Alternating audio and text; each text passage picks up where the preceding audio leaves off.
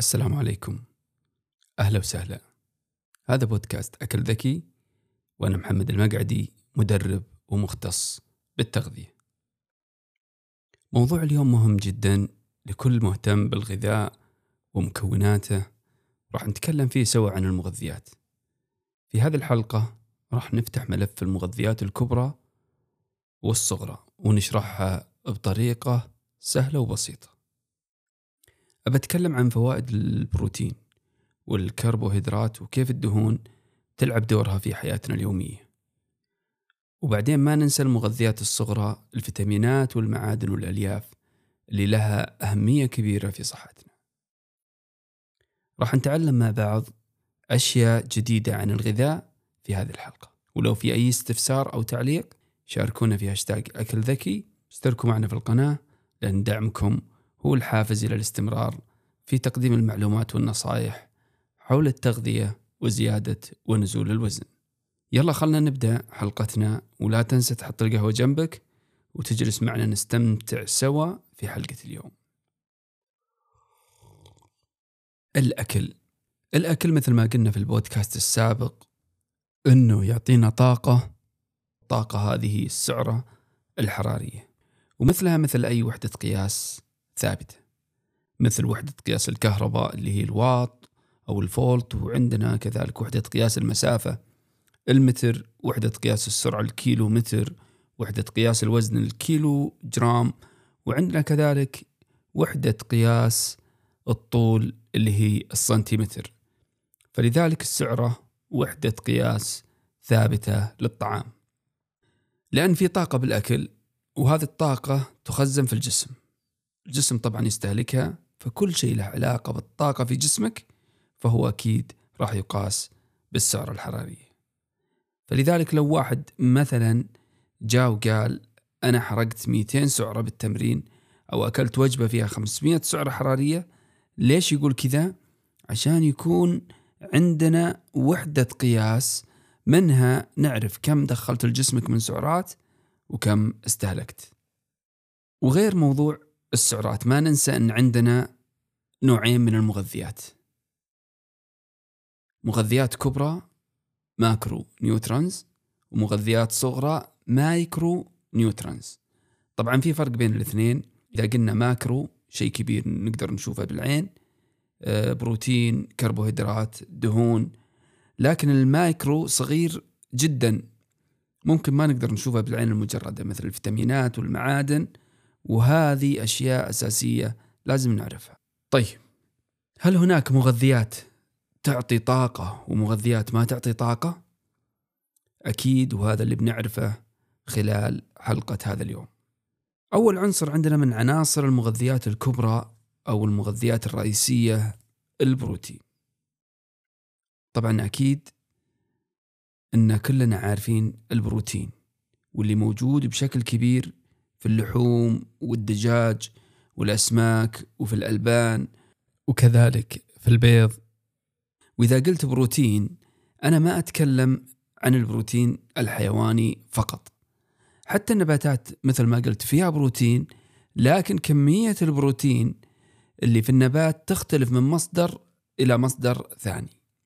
طبعا إحنا ما نقدر نقول إن الدجاج بروتين بس الصحيح إن نقول الدجاج مصدر غني بالبروتين وكذلك فيه دهون واللحوم كذلك فيها دهون مو بس بروتين حتى اللحوم نقول عنها آه، بروتين لكن هي أساسا فيها كذلك دهون. فإحنا تعودنا دائما إن نسمي العنصر باسم المغذي الأكبر اللي هو بروتين أو كربوهيدرات آه، أو دهون بأكثر مصدر موجود فيه.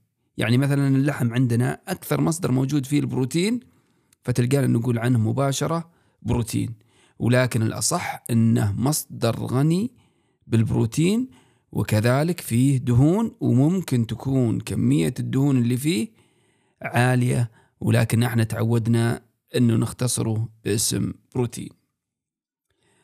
فالبروتينات عندنا موجودة في كثير من العناصر الغذائية ولكن أغنى العناصر بالبروتين هي المصادر الحيوانية. ليش نقول مصادر حيوانية؟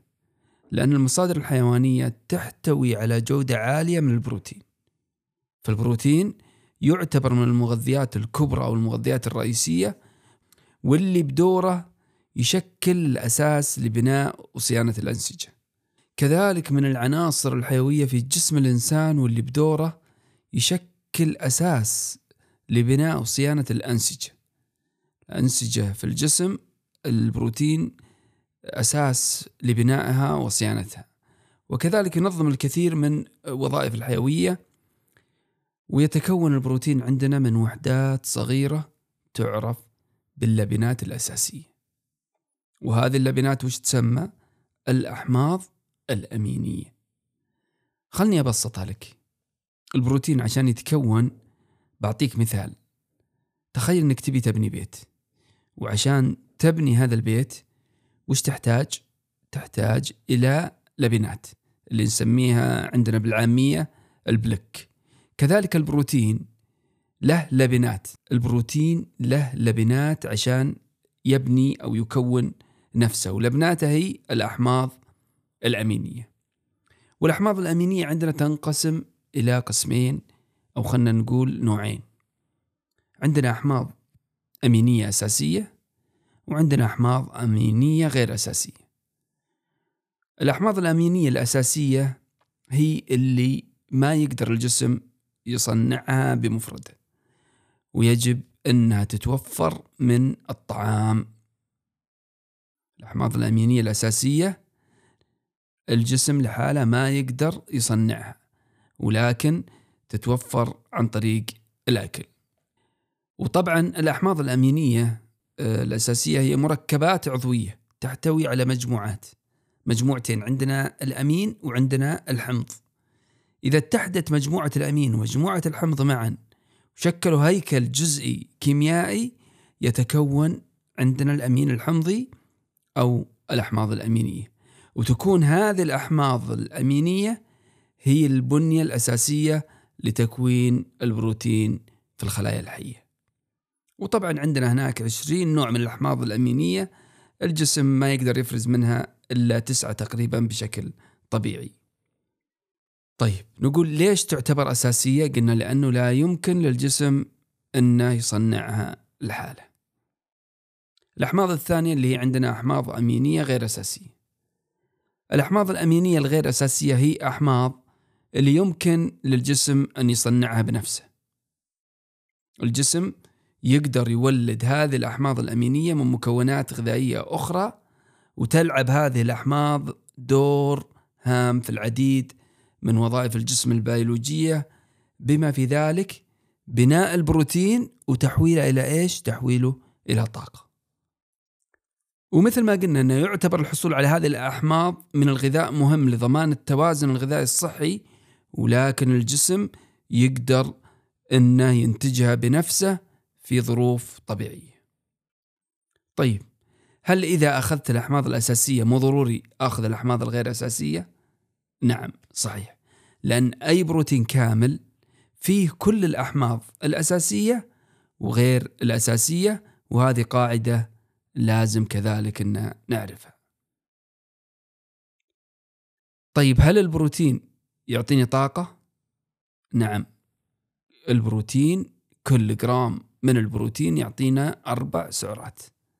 كل جرام من البروتين يعطينا أربع سعرات حرارية فبالتالي لازم تعرف أنك إذا تناولت البروتين بيعطيك طاقة يستفيد الجسم منها ولكن عموما البروتين من أهم العناصر اللي لابد أنك تركز عليها وتحرص دائما على أنك تكملها في تغذيتك عشان جسمك يشتغل بكفاءة عالية بالذات الرياضيين. وهنا أركز على الرياضيين لأنهم يحتاجون إلى البروتين وبالذات البروتين عالي الجودة اللي موجود في المصادر الحيوانية. وطبعا إذا كنت تبي تأخذ مصادر بروتين نباتي مثل ما تكلمنا حاول قدر الإمكان أنك تخلي البروتين آه، منوع المصادر عشان تحصل على كل الأحماض الأمينية الأساسية. حاول أنك تستخدم مجموعة واسعة من الحبوب والبقوليات والمكسرات البذور في وجباتك اليومية لأن التنويع بين المصادر النباتية مهم جدا. حاول أنك تختار مصادر بروتين النباتي الغنية بالبروتين مثل عندنا الحمص الفاصوليا العدس. هذه المصادر تحتوي على كميات عالية جدا من البروتين. فلذلك الأشخاص اللي يرغبون في أنهم ينزلون وزنهم تلقى التوجيهات دائم لهم من أخصائيين التغذية أو المدربين يركز له على موضوع البروتين. زود حصتك من البروتين وراح تلقى نتائج عندك. الجزء الثاني من المغذيات الكبرى عندنا اللي هو الكربوهيدرات. والكربوهيدرات هي إحدى المجموعات الرئيسية للمغذيات واللي تشكل عندنا جزء أساسي من نظام الغذاء. أي غذاء تبغى تشكله غالبا لابد أنه بيكون فيه الكربوهيدرات. وتتكون الكربوهيدرات من الكربون والهيدروجين والأكسجين ويمكن تقسيمها إلى ثلاث فئات رئيسية. الكربوهيدرات هذه ممكن نقسمها إلى ثلاث فئات رئيسية ونستخدمها في غذائنا بشكل يومي والبعض يمكن تكون كميات عالية. عندنا الثلاث فئات رئيسية للكربوهيدرات سكريات نشويات والألياف. السكريات طبعا تشمل السكريات أنواع مختلفة. كل ما يخطر في بالك من موضوع السكر يدخل في السكريات. ولكن عندنا أنواع مختلفة أو المتعارف عليها علميا اللي هو الجلوكوز والفركتوز واللي هو السكر الموجود في الفاكهة. طبعا تعتبر السكريات مصدر فوري للطاقة. السكريات مصدر فوري وسريع للطاقة. ليش؟ لأنه يتم امتصاصه بسرعة في الدم ويستخدم مباشرة كوقود للعمليات الحيوية. تلقى السكر سريع امتصاصه فلذلك تشوف الآن عندك في بعض الرياضات مثل الدراجات أو الجري تلقاه يستخدم الجل. فالجل هذا فيه نسبة سكريات آه، سريع امتصاصها للجسم ويساعده في إنتاج الطاقة. وعندنا النشويات. طبعا النشويات تتكون من سلاسل طويلة من السكريات المرتبطة مع بعض. وين نلقاها أكثر شيء؟ في الخبز وفي الأرز وفي البطاطس. طبعا يتم تحليل هذه النشويات وين؟ في الجهاز الهضمي. كيف يتم تحليلها؟ تحلل إلى جزيئات سكر بسيط مثل الجلوكوز وتستخدم كذلك كمصدر للطاقة. الجزء الثالث عندنا الألياف وتعتبر الألياف جزء مهم من النظام الغذائي. طيب وين توجد؟ توجد في الخضار في الفواكه وفي الحبوب الكاملة ومعلومة الألياف ما تهضم في المعدة ولكنها تلعب دور مهم جدا في دعم صحة الجهاز الهضمي وتقليل امتصاص الدهون فالسكريات والنشويات الجسم يستطيع هضمها ويمتصها ويدخالها إلى الجسم. أما الألياف الجسم ما يقدر يدخلها إلى داخل الجسم بطريقتها الطبيعية. فالسكريات والنشويات يستطيع الجسم هضمها وامتصاصها وإدخالها مباشرة إلى داخل الجسم. أما الألياف الجسم لا يستطيع إدخالها إلى داخل الجسم فيستخدمها الوظائف أخرى كصحة الجهاز الهضمي وتنظيم السكر من خلال إبطاء إدخال المغذيات في الوجبات. ومثل ما إحنا عارفين الكربوهيدرات تلعب دور مهم جدا في أنها توفر الطاقة للجسم خلال عمليات التمثيل الغذائي لأنه يتم تحويل الكربوهيدرات مثل ما قلنا إلى جلوكوز واللي يستخدم كمصدر رئيسي للطاقة. طبعا الجزء اللي يتم امتصاصه داخل الجسم وين يخزن؟ الجزء اللي يتم امتصاصه من الكربوهيدرات وين يخزن؟ يخزن في العضلات الهيكلية أو في الكبد على شكل شيء يسمى جلايكوجين فالجسم متى يستخدم الجلايكوجين هذا يستخدمه كطاقة أثناء النشاط الرياضي أو النشاط الحركي في يومك وطبعا مثل ما إحنا عارفين كل جرام من الكربوهيدرات كم يعطينا من سعرة؟ يعطينا أربع سعرات حرارية. فالبروتين والكربوهيدرات يعطون الجسم أربع سعرات حرارية لكن البروتين وظائفه تختلف عن الكربوهيدرات. لازم تفرق بينهم. صحيح أنه أربع سعرات لكن البروتين وظائفه تختلف عن الكربوهيدرات. طبعا مو دائما السعرات الحرارية إذا كانت متساوية يعني أن الجسم راح يتعامل معها نفس التعامل. فالبروتين ما يخزن في الكبد. البروتين ممكن يبني العضلات والكربوهيدرات لا تبني العضلات. فلازم نعرف تساوي السعرات ما يعني بالضرورة تساوي النتيجة. ومو بالضرورة تساوي تعامل الجسم مع هذه السعرة لأن كل سعرة ما تساوي نفس السعرة الثانية إذا كانت المصادر مختلفة وهذا من الأمور المهمة اللي لازم تعرفها في تغذيتك ونصيحة توازن تناول الكربوهيدرات عندنا يعتبر شيء مهم جدا لأن الزيادة في استهلاك كميات الكربوهيدرات راح يزود وزننا وأكيد إذا زاد الوزن زادت عندنا المشاكل الصحية. استمتع بالكربوهيدرات بس على فكرة الحياة أحلى لو كانت متوازنة. أما الجزء الأخير عندي من العناصر الغذائية والمغذيات الكبرى فهي الدهون. فالدهون عندنا طبعا دائما نتكلم عن الدهون أي شيء فيه دهون مظلوم. فمو صحيح الدهون كذلك لها فوائد للجسم. وتنقسم عندنا الدهون إلى ثلاث أنواع عندنا دهون مشبعة وعندنا دهون غير مشبعة وعندنا دهون متحولة أو اللي يسموها دهون مهدرجة. الدهون المشبعة طبعا هي نوع من الدهون نلقاها في الأكلات آه، الطعام خاصة الحيواني مثل اللحوم وكذا. ولكن ممكن برضو نلقاها في بعض منتجات النباتية والمميز فيها إنه يكون عندها تشبع يعني مركبها الكيميائي فيه تشبع تام. هذه الأنواع من الدهون عادة تكون صلبة عند درجة حرارة الغرفة. في درجة حرارة الغرفة تكون صلبة. طيب وين نلقاها؟ نلقاها في اللحوم الحمراء اللحوم الدسمة مثل اللحم البقري وعندنا كذلك منتجات الألبان مثل الزبدة الجبن الحليب الكامل الدسم. هذه تحتوي على نسبة مرتفعة من الدهون المشبعة. كذلك نلقاها برضو في الزيوت النباتية. بعض الزيوت مثل زيت جوز الهند آه، زيت النخيل واللي تستخدم في بعض المأكولات والحلويات. تشير الأبحاث العلمية إلى أن استهلاك كميات كبيرة من الدهون المشبعة يمكن أنه يرتبط بارتفاع مستويات الكوليسترول الضار في الدم وهو عامل خطر لأمراض القلب. الدهون الغير مشبعة. الدهون الغير مشبعة هي كذلك نوع من الدهون ومن مميزاتها أنها ما تكون مشبعة تماما.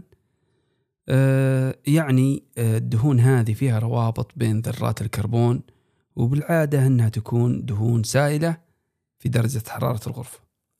نلقى الدهون غير مشبعة من مصادر نباتية وحيوانية متعددة ولكن كذلك تنقسم إلى نوعين رئيسية عندنا دهون أحادية مثل زيت الزيتون واللي يعتبر من الدهون الصحية واللي تساعد في خفض مستويات الكسترول الضار في الدم ولكن يجب أن الكميات اللي تكون منه تكون كميات معتدلة وما تكون كميات زيادة لأنها قاعدة في الحياة.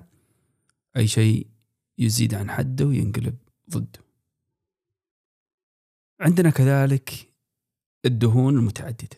قلنا الدهون الأحادية اللي هي مثل زيت الزيتون وعندنا الدهون المتعددة اللي هي مثل آه، زيوت آه، السمك آه، اللي هي الأوميجا وعندنا زيت دوار الشمس واللي يحتوي على حمضيات دهنية أساسية. وعندنا الدهون المتحولة. طبعا الدهون المتحولة هي صيغة غير طبيعية وتسمى أيضا بالدهون المهدرجة. هي نوع من الدهون يتشكل في عملية صناعية. لكن يمكن أن الغرض الأساسي من هذه العملية كلها تحسين قوام المنتجات وتمديد فترة صلاحيتها. فطبعا حسب عندنا هيئة الغذاء والدواء أن الدهون المهدرجة الآن ما تستخدم عندنا نهائيا. لكن آه، ممكن إن هذه الزيوت مثل ما قلنا دهون متحولة تفقد صيغتها الطبيعية مثلا آه، بزيادة القلي أو آه، الحرارة العالية على الزيت اللي نشوفها في بعض المقليات فهذه برضو من الأشياء اللي تخلي عندنا الدهون متحولة. طبعا لها تأثيرات سلبية على صحتنا ونلقاها في الأكلات الجاهزة اللي نشتريها من برا مثل الحلويات الوجبات السريعة. وأؤكد دائما على الحرص على موضوع الوجبات السريعة التقليل منها وخاصة للأطفال. طبعا مثل ما قلنا أنه استهلاك هذه الدهون يمكن أن يؤدي إلى زيادة في مستويات الكسترول الضار في الدم ويزيد من خطر الأمراض القلبية. حمانا الله وإياكم. لذلك من الأفضل تجنبها قدر الإمكان. والبحوث العلمية تقول إن استخدام الدهون غير المشبعة بدل الدهون المشبعة والمتحولة ممكن إنه يحسن من صحة القلب يخفض الكسترول الضار ويقلل من أخطار الإصابة بأمراض القلب. يعني إذا كنت بتختار الدهون الصحية حاول قدر الإمكان إنك تختار آه، دهون آه، صحية مثل زيت الزيتون وغيرها الكثير من الزيوت النباتية مثل وكذلك ما ننسى آه، زيت السمك أو ما يسمى بالأوميجا وتحاول المحافظة عليه بشكل منتظم. وكل جرام من الدهون يعطينا تسع سعرات حرارية. بالتالي كل جرام من الدهون وش بيعطينا ضعف أو أكثر من ضعف السعرات الحرارية الموجودة في البروتين وفي الكربوهيدرات؟ لذلك استهلاك الدهون بشكل عالي وش بيسوي؟ بيزيد السعرات الحرارية اللي ندخلها في أجسامنا وبالتالي أكيد راح يزيد وزننا فهذه قاعدة مهمة لازم تعرفها. عندنا المغذيات الصغرى. المغذيات الصغرى هي مثل ما قلنا أجزاء صغيرة ما نشوفها بنفس حجم المغذيات الكبرى البروتين الكربوهيدرات. وهي الفيتامينات والمعادن ومضادات الأكسدة والفيتامينات عادة عندنا تنقسم إلى نوعين.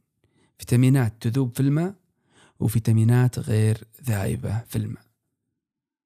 الفيتامينات الذائبة في الموية مثل فيتامين C وفيتامين B هذه كلها تعتبر ذائبة في الماء. أما الفيتامينات الغير ذائبة في الماء فهي فيتامين A وكي وإي ودي. الذائبة في الموية طبعا للمعلومية الذائبة في الموية.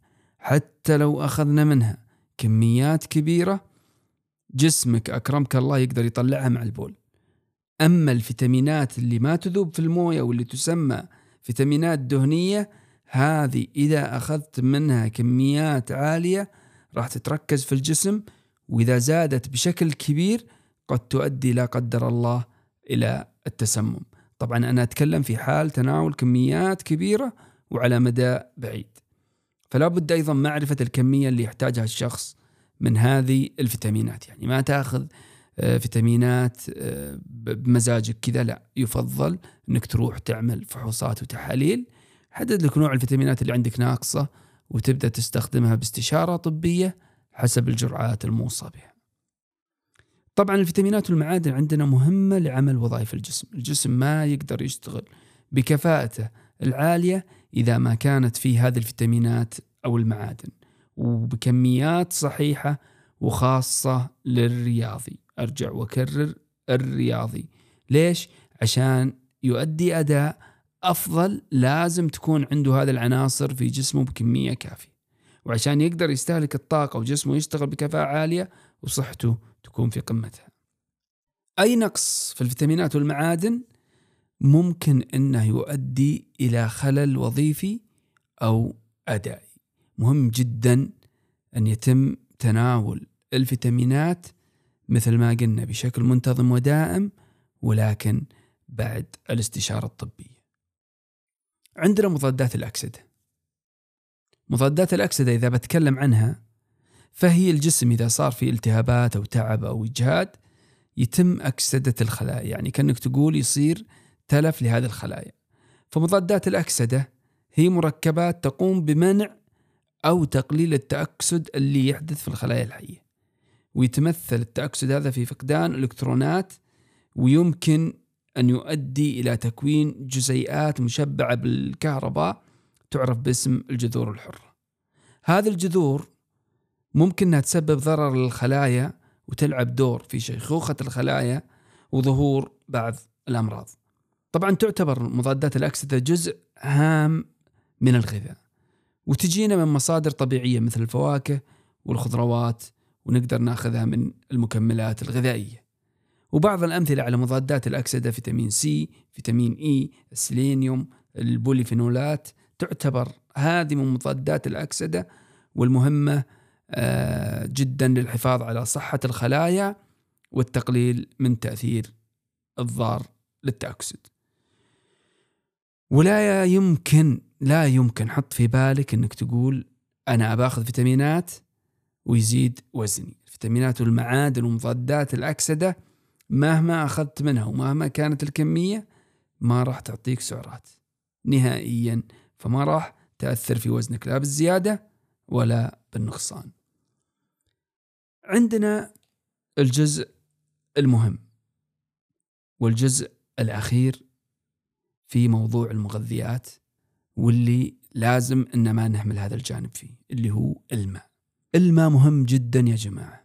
الماء مهم جدا هو أساس حياتنا وصحتنا. الماء 60% من جسم الإنسان هو ماء. وهو مفتاح الحياة لنا ولكل شيء حولنا. كل كائن حي الموية أساسي فيه. الموضوع مو بس عن الشرب. أول شيء أن شرب الموية يزيد من الشعور بالشبع. يعني تقلل من الجوع وتحد من كمية الأكل. ولاحظوا الموية ما في سعرات حرارية. الموية ما في سعرات حرارية. قد ما تشرب قد ما تشرب ما راح يضيف وزن لجسمك أو أي سعرات حرارية. ثاني شيء الموية يسرع عندنا عمليات الأيض وهذا يعني أن الجسم يساعده الموية أنه يحرق السعرات الحرارية بشكل أسرع بخصوص أثناء ممارسة الرياضة لازم يكون الموية صديقك عشان يساعد في تحسين أدائك الرياضي ويحميك من الجفاف لأن الترطيب الجيد مهم جدا. النقطة الأخيرة الماء يساعدنا أيضا في التخلص من السموم ويعزز وينشط وظائف الكلى. وفي له فوائد كثيرة لازم تهتم بشرب الموية بشكل يومي وبالكميات الكافية. مهم جدا كل شخص يعرف احتياجه من الماء. مثل ما عرفت احتياجك من الكربوهيدرات ومن البروتين ومن الدهون ومن الفيتامينات والمعادن كذلك مهم إنك تعرف احتياجك من الماء. ولازم نعرف الموية ما يعطي سعرات حرارية مهما شربت من كمية ما راح يعطيك أي سعرة. بمعنى إنه ما راح يزيد عندك الدهون. الموية مهم جدا لأي كائن حي. بكذا نكون وصلنا لنهاية حلقتنا اليوم الحلقة الثانية. عن المغذيات الكبرى والصغرى يا شباب اعرف إن الأكل مو بس وسيلة عشان نشبع جوعنا لكن هو وقود لجسمنا وعقولنا المغذيات الكبرى زي البروتين والكربوهيدرات والدهون. هي اللي تقدم لنا الطاقة وتساعد في بناء أجسامنا.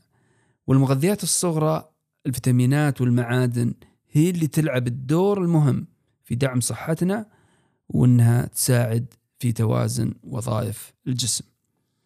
ومثل ما قالوا العلماء الجسم مثل محرك السيارة. لازم تكون كل قطعة فيه بحالة جيدة. ما ننسى أهمية الموية واللي هو أساس الحياة. شرب الموية يحسن مو بس صحتنا بل يساعدنا في تحقيق كثير من أهدافنا الصحية سواء كانت في فقدان الوزن أو تحسين أدائك الرياضي. على كل حال الحياة سهلة والطريق للصحة ونزول الوزن سهل لكن ممكن يكون تحدي. بس بالعناية بتغذيتنا وممارسة الرياضة راح نقدر نشق طريقنا بنجاح وبدون أي حميات قاسية. خلوكم معنا في الحلقات الجاية ولا تنسوا الاشتراك في القناة. تحطوا لنا تعليقاتكم وأسئلتكم على مواقع التواصل الاجتماعي. وفي أسفل هذه الحلقة. كنت معكم أنا محمد المقعدي. في أمان الله.